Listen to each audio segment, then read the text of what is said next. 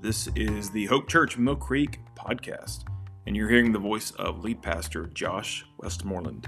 Hope Church Mill Creek is a church replant in the Hope Church family based out of Danville, Virginia.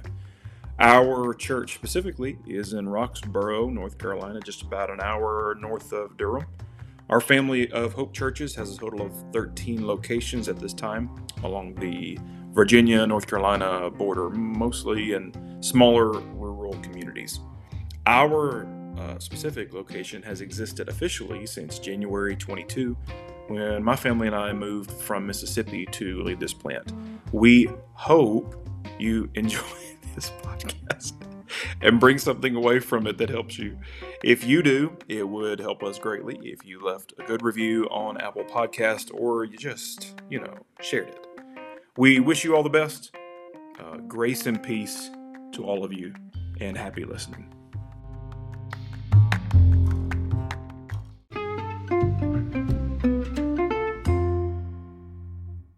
We're ending the book of Philippians. I have just loved this book. I have loved diving into it. I don't know if it's helped you, because I'm not you, but it's helped me in just preparing to preach for it. And I just, I love this book. I feel like we've just scratched the surface and you could just research and study.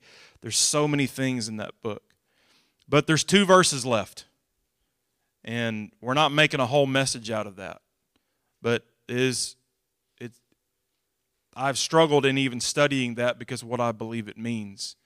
But if you've ever missed, if you've missed, how many of you there was a Sunday or two or five that you missed in the last 2 or 3 months? Sunday or two. Okay, so look, you're going to get everything. You're going to just back back it up. Here we go. So, let's ch- turn to chapter one. And our week one, our week one, we dealt with chapter one, verses one through eleven, and it was thanksgiving and prayer. Here's how it's gonna. Here's how we're gonna roll. We're to go through each week. We're to go through the key verses and the key themes, and then we're to go to the next one. Okay. It's only 57 weeks. What's the big deal? You know? No, I'm just kidding. It's not that many. So, week one was thanksgiving and prayer. Let's read the first few verses. Paul and Timothy, servants of Jesus Christ, to the saints in Christ Jesus who are where? Philippi. So, who is writing this letter? Paul, with, with the collaboration of Timothy. He's writing it to the saints where? and the saints who are in who? Christ Jesus with the overseers and the deacons, which indicates the church has grown. And if God gets in something, it tends to grow. And that's what happened. The next verse is grace to you and peace from God our Father and the Lord Jesus Christ. Next verse. I thank my God in all remembrance of you always in every prayer of mine for you all, making my prayer with joy. And I think there's one verse left. Because of your partnership in the gospel from the first day till now. We see that Paul starts, he's in prison. If you've missed a few weeks, if you don't realize it, Paul's in prison and he's struggling. He's, I could imagine Paul sitting on the edge of his couch and wondering, like, man, how am I going to pay the bills? I can't I'm not doing the tent making thing right now. I can't sell to people. What am I going to do? And then lo and behold, this man shows up. And that's just like God does, by the way. Have you ever been desperate? And then all of a sudden, God sends just, you would think it's a face of an angel. And God blesses you with that. And that's what happened with Paul. And he's writing to the church at Philippi and he's saying, Man, I'm, I'm thanking God for you. Man, I'm, I'm praying for you.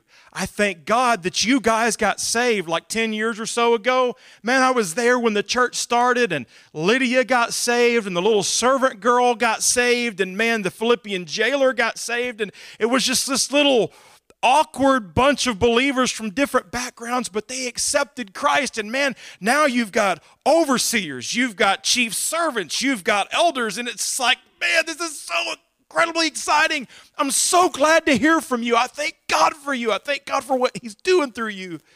But man, I also I thank God for your growth. And some of you were just starting out in Christ, and it was just like Jesus said in John 3.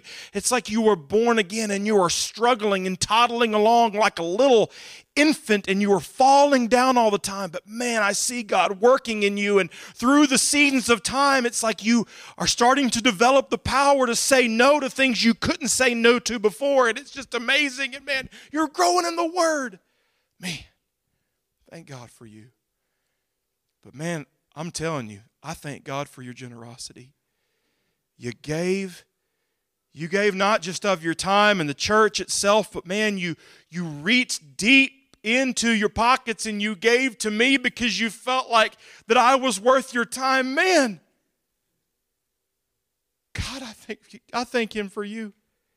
You're just a beautiful body of believers. I'm so thankful for you and I pray for you though because I know, speaking for Paul here, I know what the future holds.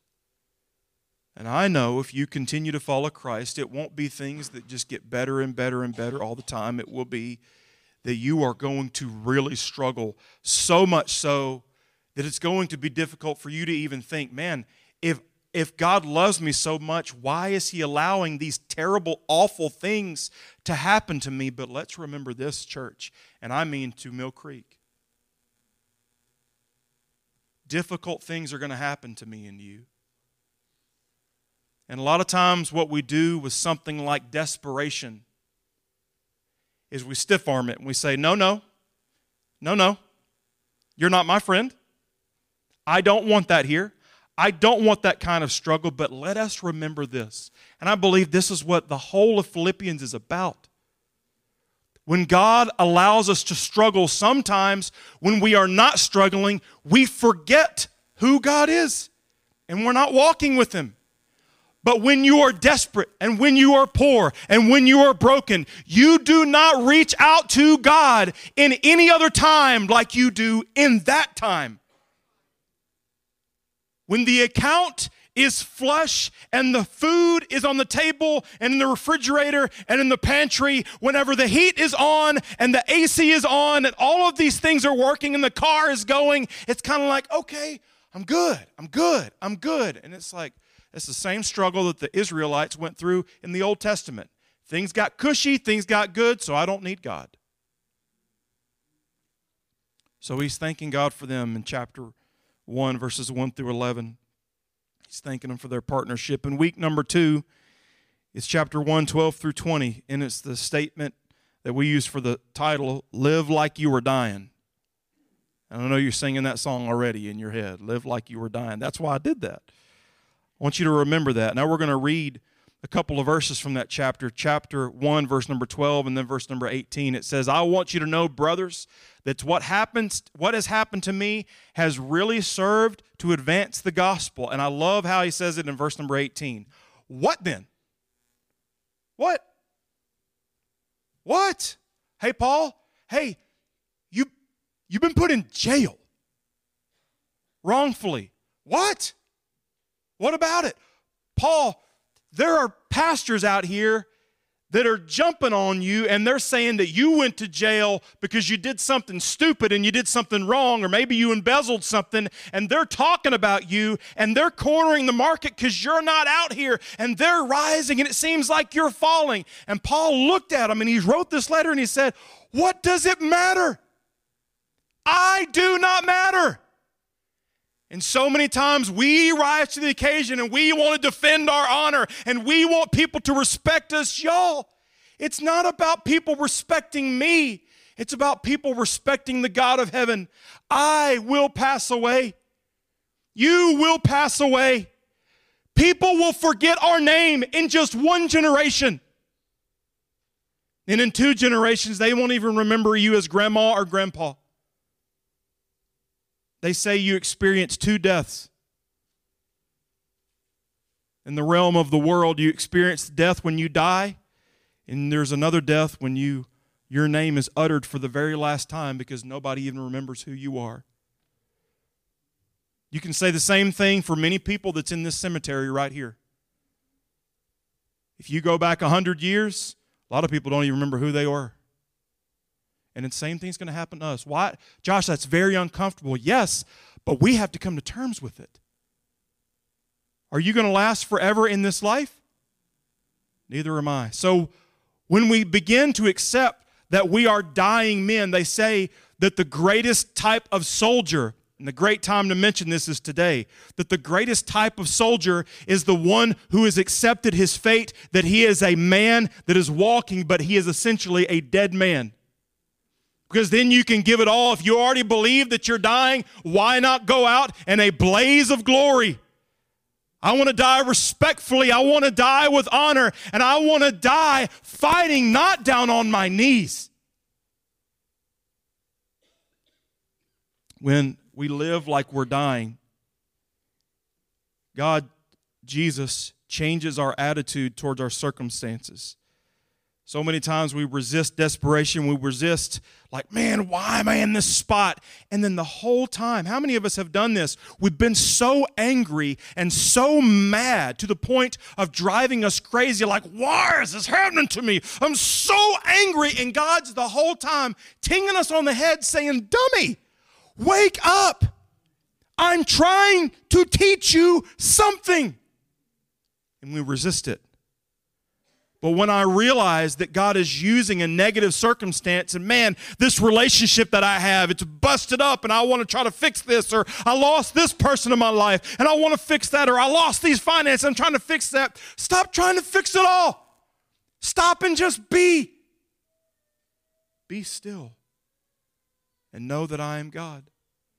He changes our attitude towards our circumstances, He releases us from the pressure of being the hero so many times we beat our chest. It's about me.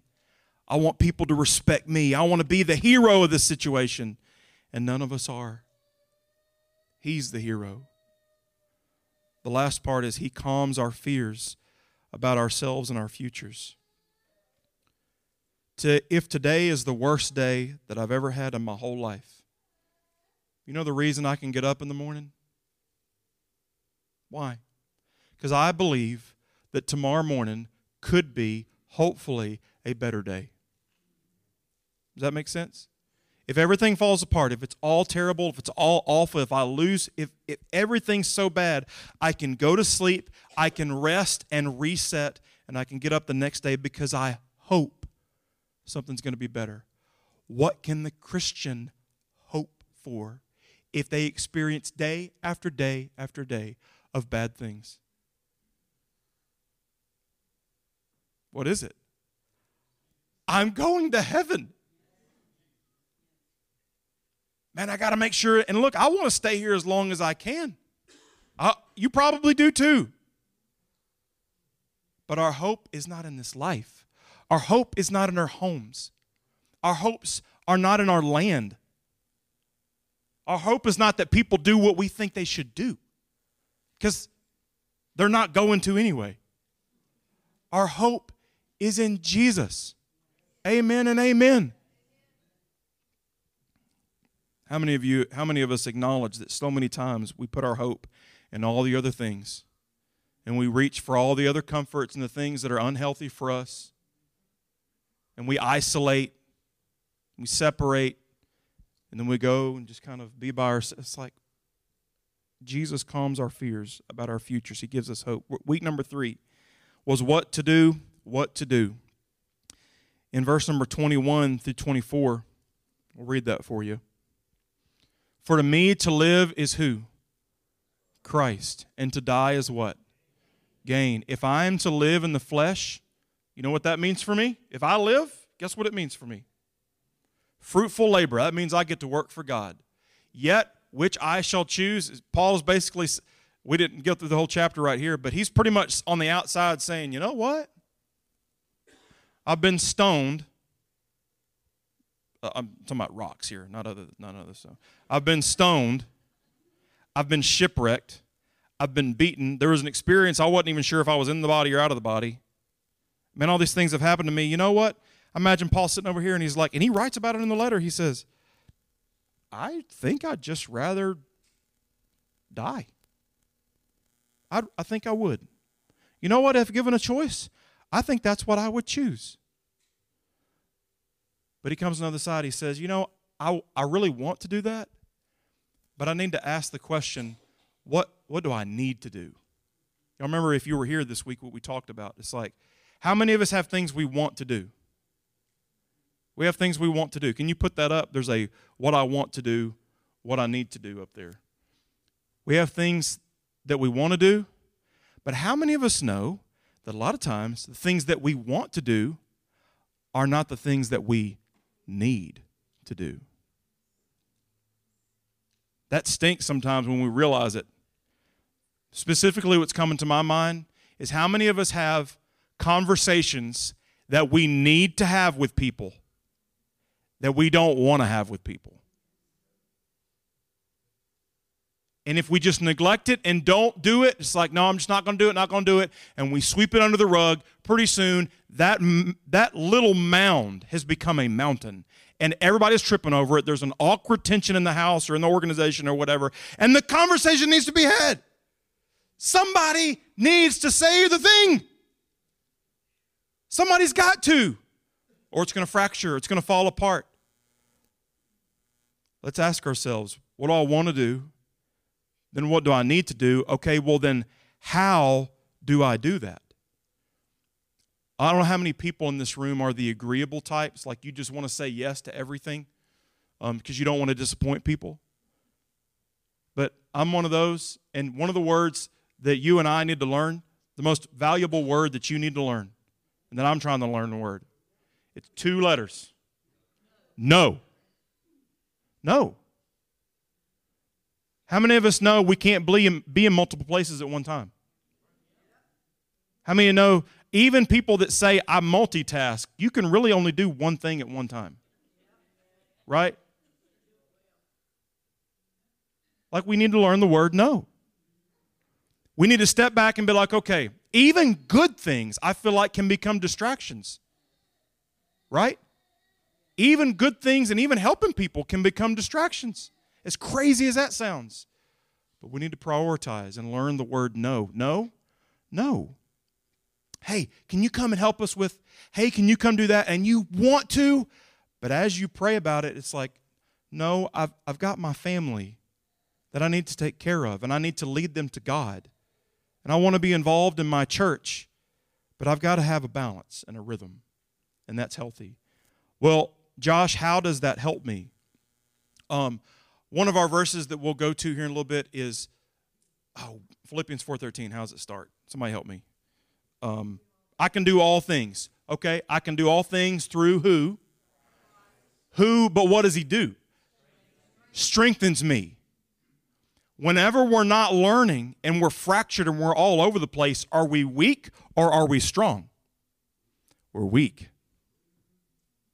Josh, I can't imagine telling somebody no. I mean, when I when they ask me to do something, I just I want to say yes, but then you're stretching yourself too far. And then when you're snapping at your family and saying things that you shouldn't to your family, is that making your home weak or strong? It's weakening, it's deteriorating.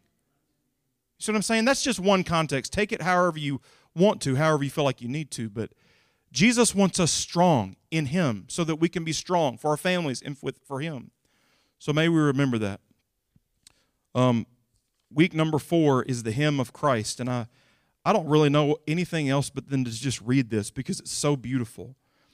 Week number four, it says, in verses 2 through or in verses 5 through 11 have this mind among yourselves which is yours in Christ Jesus who though he was in the form of God he didn't count equality with God a thing to be grasped in other words he he, he didn't feel like he was taking anything from God to being equal with God. In other words, there's the deity and lending to the Trinity of God right there. It's like Jesus is equal with God God and the Father, God and Christ, God and the Spirit, three in one. He didn't feel like he was robbing from God. He didn't count it equality with, uh, with God a thing to be grasped. But here's what he did he emptied himself by taking the form of a servant and being born in the likeness of who? Men. Y'all remember that day that we had the painting up here? It's just like we have a painting, and here's what it's kind of like it's like the artist who painted the painting doesn't paint the painting and say, wow, man, this is nice, this is nice and sell it off. It would be like the artist himself supernaturally leaves the dimension that he's in of the creative and he comes inside of the painting. He goes inside of the painting. Like that seems crazy. It's like, man, well, then the painter's limited. Then he can hardly do anything. And that's what Jesus did to himself. He allowed himself to come inside of creation. And being found in human form, he humbled himself by being obedient to the point of what? Death, and even the death on a cross. Therefore, God has highly exalted him and bestowed on him the name that is above every name. You know why? Because he deserves it. He deserves it. So that at the name of Jesus, every knee, every single knee, should bow in heaven and on earth and under the earth, and every tongue confess that Jesus Christ is Lord to the glory of God the Father. You say, Well, Josh, I know some people that hate God so much they deny exist. They will never do that. Yes, they will. Yes, they will. The whole theme of that chapter is Christ's selfless humility. If Jesus, this is a great picture for all of us. It's like, man, if Jesus can, can come from the throne of heaven, come into our world that He created, because there's no other way than to submit to the rules, the, the rules of physics, the rules of life, and then be obedient even unto death. They say, Yeah, we got that guy. We killed him. He must not have been God like he said he was. And then three days later, it's like, Uh oh.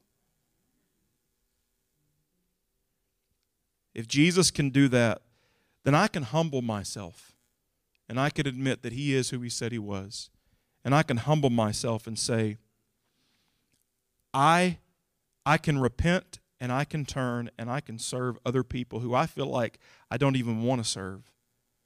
But I can do that because even the people that Jesus served, one of them was a devil himself. Remember that? Week number five is the book and the cover.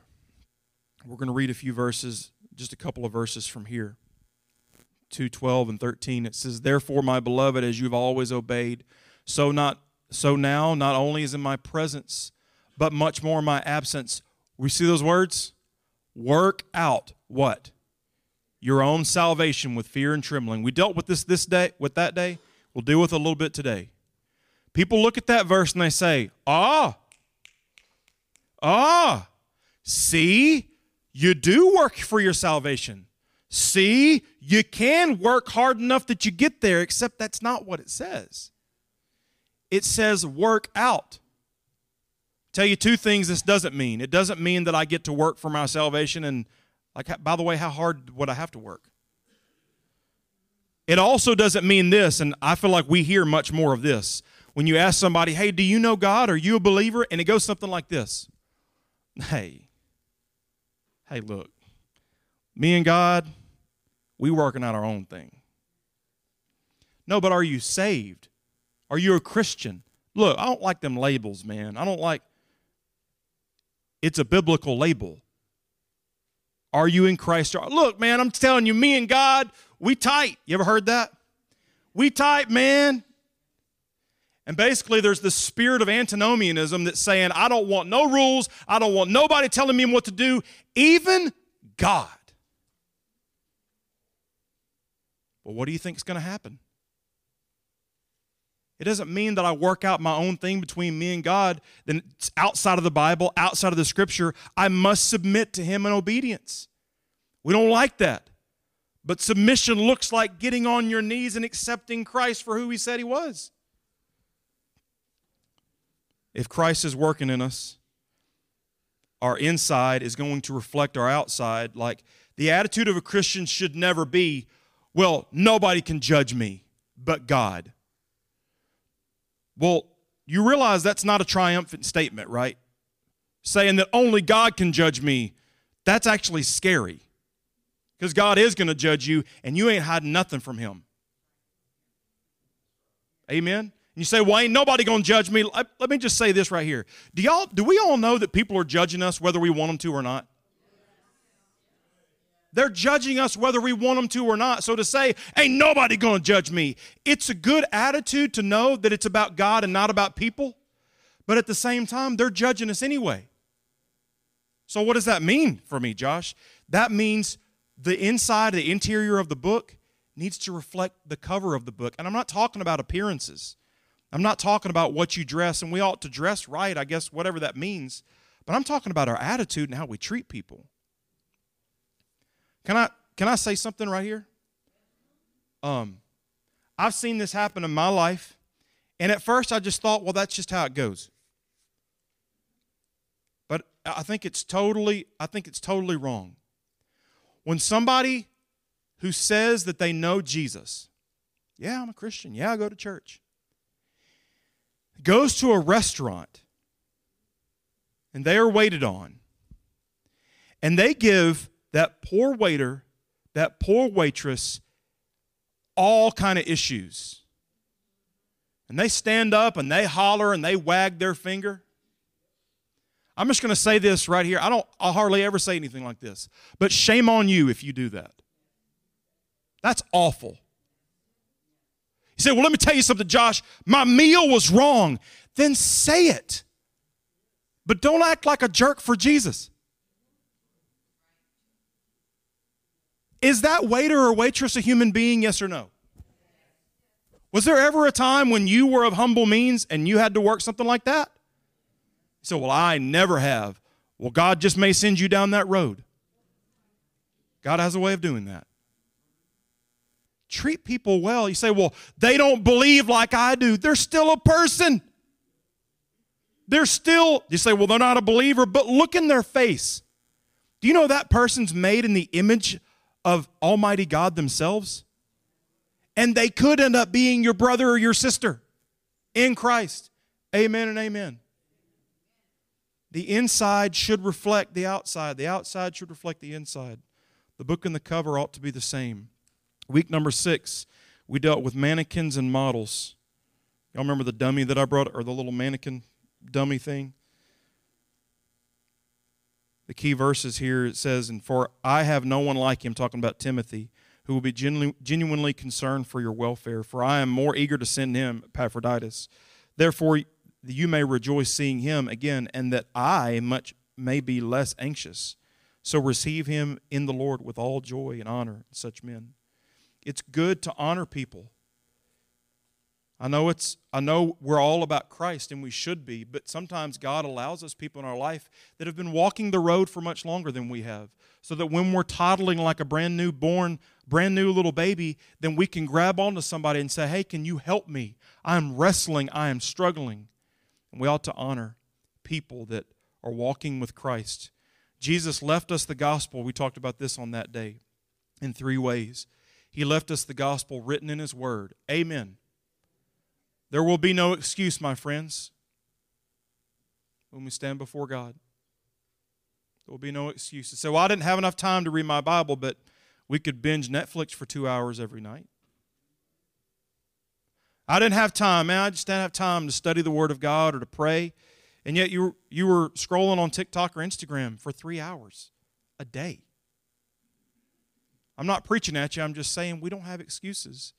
He left us the gospel written in the Word breathed by the Holy Spirit, and then also alive in his disciples from then all the way to now. In week number seven, we deal with trash and treasure. In verses chapter 3, verses 1 through 11, and verse 7 and 8, it says, But whatever gain I had, I counted as loss or rubbish for the sake of Christ. Indeed, I count everything as loss because of the surpassing worth of knowing Christ Jesus, my Lord for his sake, I've suffered the loss of all things and count them as rubbish in order that I may gain Christ. You ever been hit with a two by four? Right? You ever been hit in the face? That'll wake you up. It will. You ever been hit with a stick in the face? Yeah? Don't feel good. But I tell you what, if you were sleepy, now you're not. It'll wake you up. Paul had that experience on the on the road to Damascus. Do do do, gonna go persecute some Christians. Yes, yes, yes, this is gonna be awesome. Rising up in the religion of the Pharisees and the Jews. This is amazing. I'm the man. I'm the man. I'm the man. I'm the man. Riding on his horse. Zippity doo da, zippity hey, my oh my. Bam! knocked off his. What in the world? then a voice and a light. Oh, hold on. What's. Hey, buddy. Hey, what you doing? Hey, who's talking to me? You want to know? You want to know?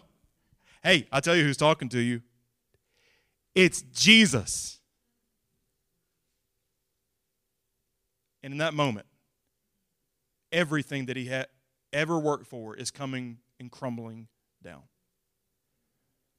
I've risen so high in this religion, and man, I've studied and I've, I've devoted my life to this craft, and people respect me, and man, I'm the student of the law. Man, I know these books, the old man, I'm, I'm just, I'm just awesome, man. Uh, my career's ahead of me. Someday I'm gonna go and I'm gonna get me a wife and I'm gonna settle down and I'll have a comfortable, and everything is falling apart.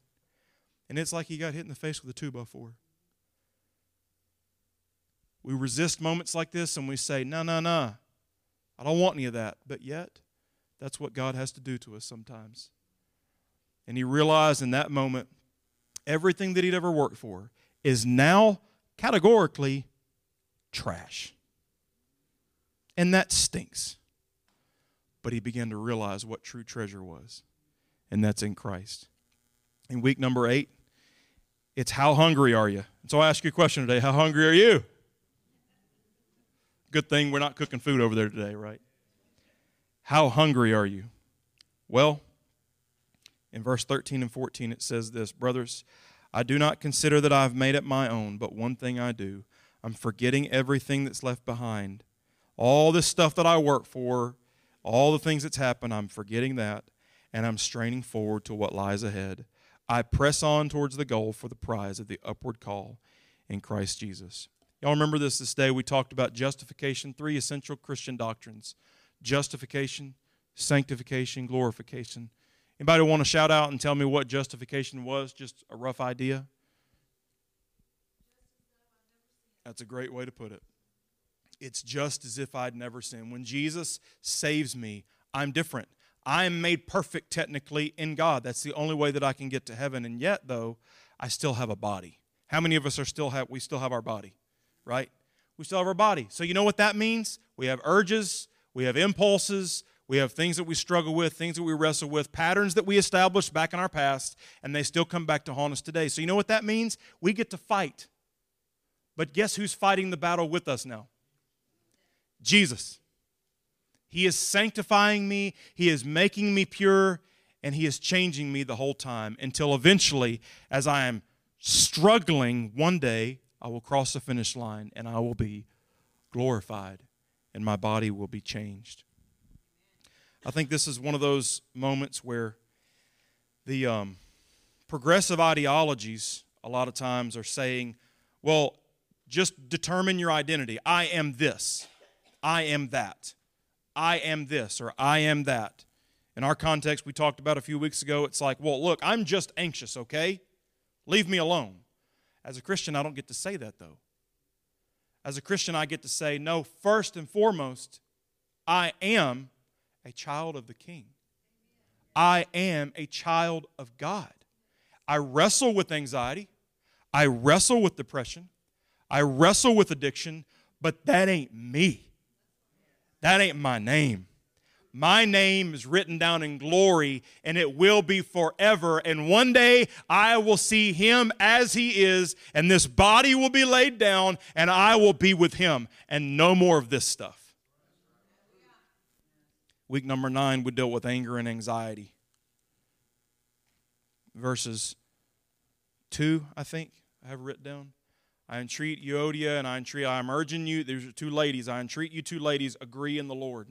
They were having a conflict. They were fighting. We ever fight with people? You ever get frustrated with people? Right? We do. It happens. Conflict happens. Anger happens. Paul reminds them hey, ladies, it's about the Lord. Remember, you're on the same team and in the same family. Amen and amen. And then we dealt with anxiety verses 6 through 7. It says, Don't be anxious about what? Did he Did he stutter? Don't be anxious about what? Anything. But what do we do? In everything, what am I doing? Praying and supplication with thank- thanking God. Let your requests be made known to God. And guess what happens when I do that? When I pray about everything, the very next verse. And the peace of God, which surpasses all understanding, will guard your hearts and your minds in Christ Jesus. Does that make sense? That's just beautiful. The Christian must constantly refocus on Christ. Reading the Word, memorizing the Word, renewing, meeting with other believers, being honest, confessing sin, and having an attitude of repentance. And praise be to God, His mercies are new every single morning. You say, Man, Josh, I know I'm a Christian. I know I'm saved, but I've been wrestling with this. And it just seems like, brother, you could have the darkest night, but you wake up the next day. His mercies are new every single day. Week number 10 and we're almost there. If I'm at peace, if I'm at peace with God, then here's what I can be joyful about. I can be joyful in my living, I can be joyful in giving, and I can just be content. Verse number 12 and 13 in chapter 4, it says, I know how to be brought low and I know how to abound. In any and every circumstance, I have learned the secret of facing plenty and hunger, abundance and need. And that's the context. I can do all things through Christ, through Him who strengthens me. I can do everything. I can be content. I can realize that if terrible circumstances come my way, I can rest that, okay, God's trying to do something right here. I don't know what He's doing, but He's trying to do something. I can, I cannot be resentful when I get knocked down, but I get up again. I can share my resources. Some of you will get that. I can share my resources and I can give because I realize all the stuff that I have, it ain't even mine anyway. Someday, you know, y'all know this, someday somebody, somebody else is going to own your house. Someday it's, honestly, some of our houses are going to go to a, like an estate auction. Like, well, our cars, like some of them are get passed down, somebody will enjoy them, but eventually most of them going to go to somebody else if they don't rust before then. Our stuff is not our own. And the last week, and this is this this is it. It's goodbye, and I love you. It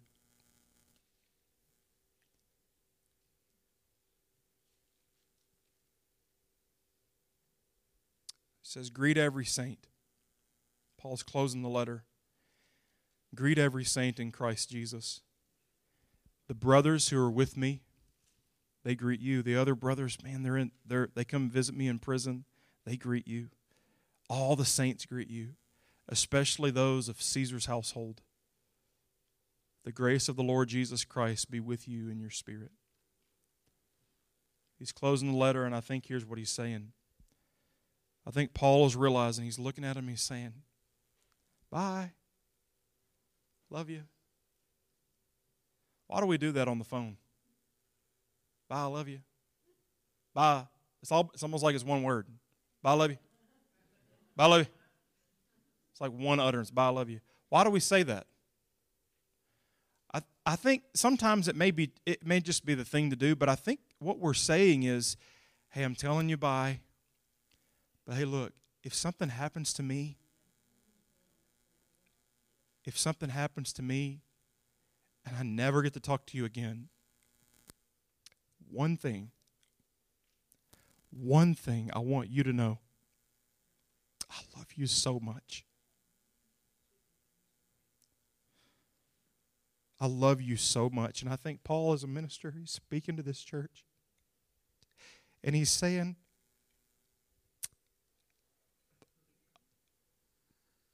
I love you, but this could be goodbye. And I never talk to you again. Y'all, please don't miss this. Someday I'm going to tell you bye. I don't want it to be today or tomorrow or next year or 10 years from now, but truth be told, someday we'll part. In this life, we'll part. I want you to know as a church that I love you and I care about you. I love what God's doing here. I don't take it for granted. I do not seek any other opportunity. I want to be here. God allows me the rest of my life. But someday we'll part.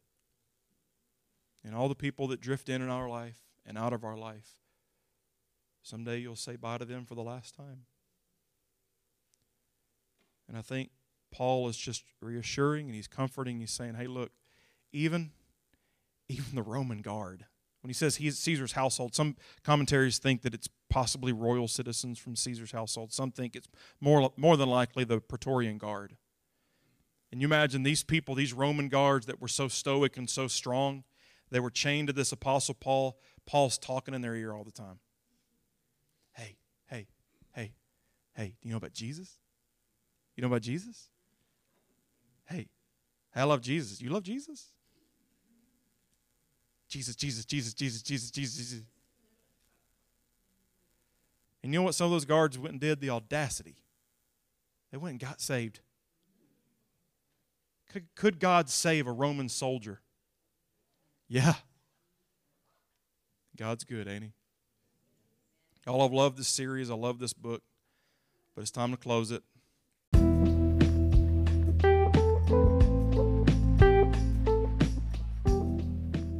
Hey, thank you so much for listening.